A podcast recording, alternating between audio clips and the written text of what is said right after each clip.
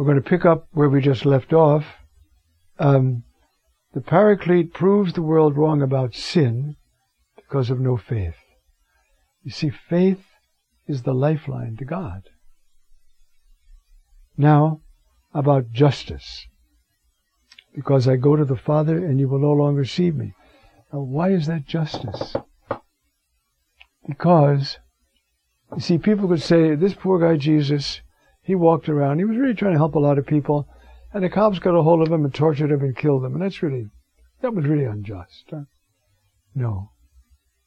It's the, you see, justice, biblically, is honoring the truth of the relationship. Jesus, in obedience to the Father, gave his whole life. And in justice, his Father raised him up. And so, they're wrong about justice because I will not be dead. I will be alive and in the presence of my Father. And the Holy Spirit will show you that so that you will know that, that I have been justified. My, my whole life, my whole mission, even my suffering has been justified, has been proven right. And you will know that. You will understand and not be afraid that uh, my suffering was in vain or you will know. And knowing, you have to find the way to convince the world because they have to know this. For their own salvation, they have to know this. The idea, well, everybody's trying hard, that's good. But this truth is liberating. And it anchors the soul. It's possible some people living far away from the gospel and doing their best, you know, but it's not, uh, as uh, Lumen Gentium says, but it's harder and rarer. Okay. About judgment. You see? Uh, about judgment. Um, I'm sorry, wrong page. Um, um, made up, made up my mind. Oh, there it is. Okay. See, um, about judgment now. You see, um, because the prince of this world has already been judged. Who has authority in this world? The risen Son of God, Jesus Christ.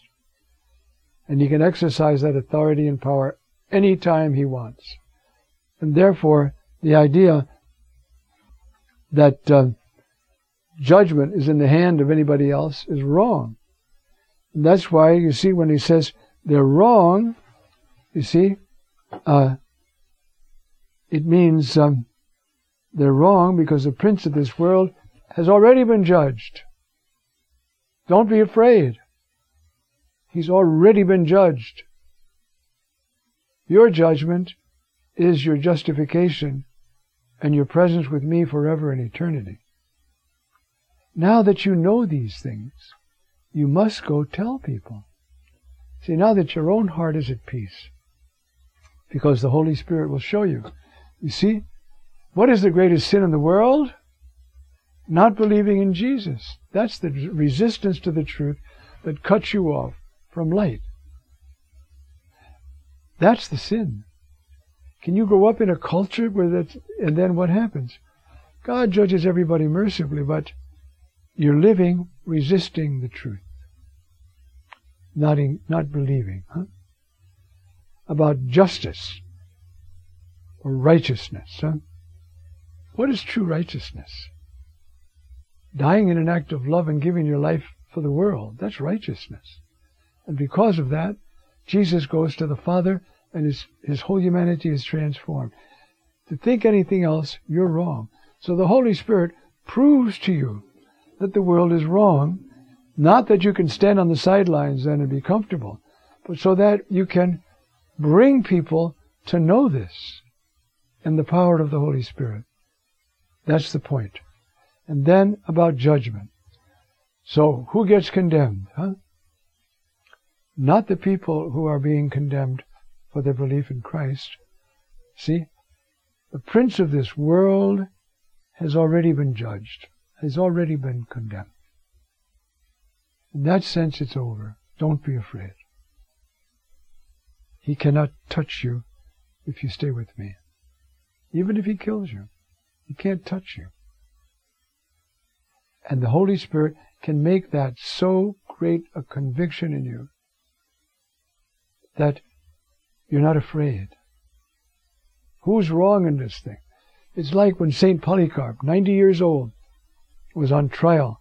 Of course, as I think I've mentioned before, the charge against the early Christians was atheism because they didn't worship the gods of the establishment. They were atheos. Huh?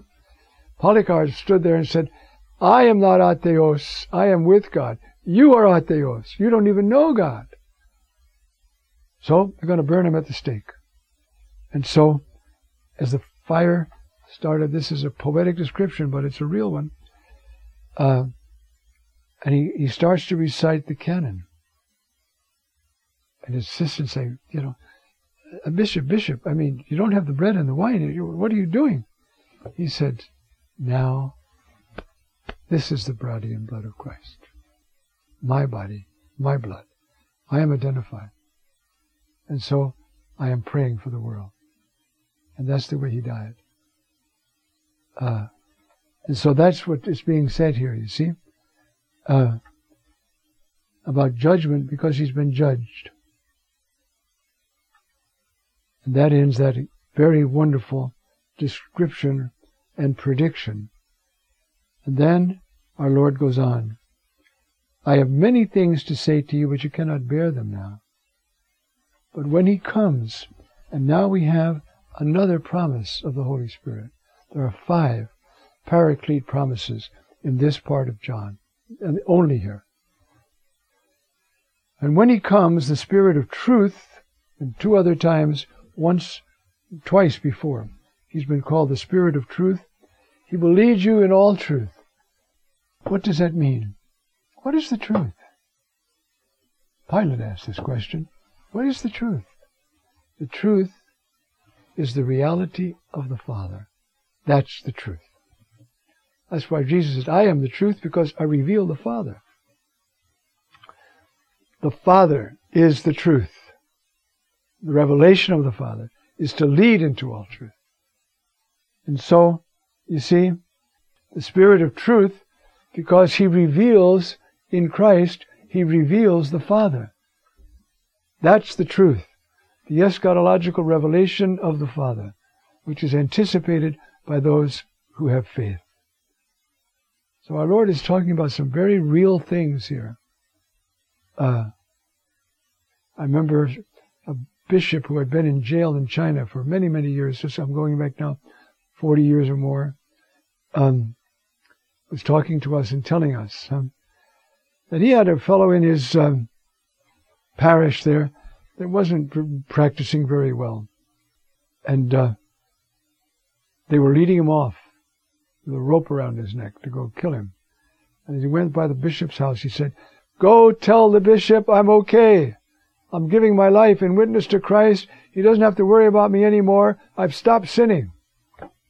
And he went and gave his life for Christ. So he's a martyr. He went right to heaven.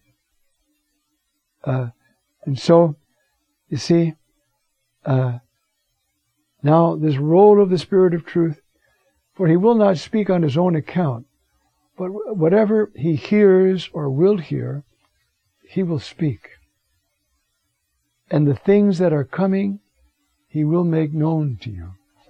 Now that's quite beautiful, huh?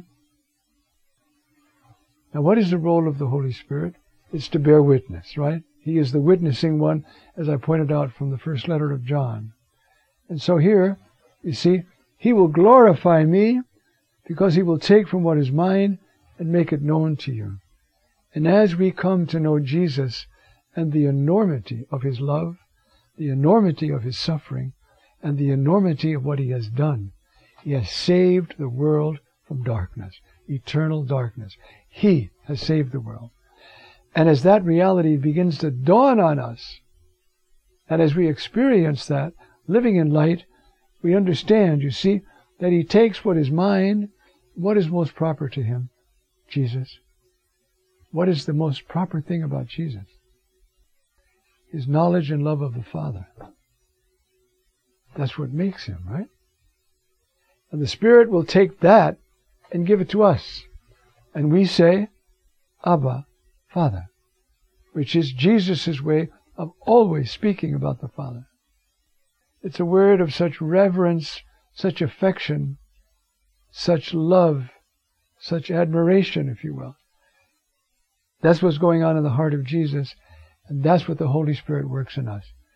See, it doesn't mean daddy. It's not a, uh, an emotional thing. It's a very deep spiritual reality where, in a way, we see the face of the Father and we're captivated by this, captivated by it. And so that's what that's the work of the Spirit. See, He will take from what is mine and make it known to you. Mine, mostly the knowledge of the Father, and that's why the text goes on. Our Lord, all that the Father has is mine. And for this reason I said he will receive from what is mine and make it known to you, because all that the Father has is mine. So if he takes everything that's mine and shows it to you, what's he showing? The Father. The Father. This is so key because you see, we run the risk of being orphans, not knowing that we have such a Father who loves us, forgives us, encourages us. You see, to whom the Holy Spirit will bring us so that we know Him and love Him and trust Him. Trust is the antidote to fear. If all this persecution happens, we're all going to be scared emotionally. But we won't be scared because miracles will take place in our spirit. And uh, we'll be so surprised. But that's the work to reveal Jesus, to see him. You see, when Stephen was dying, what did he say? Oh, I'm in terrible pain? No. He said, I see the heavens open and the Son of Man standing at the right hand of the Father. That's what he did. See, we don't have to worry. Oh, we worry from day to day. But when this happens, if we're open to the Holy Spirit, you see, we'll be okay.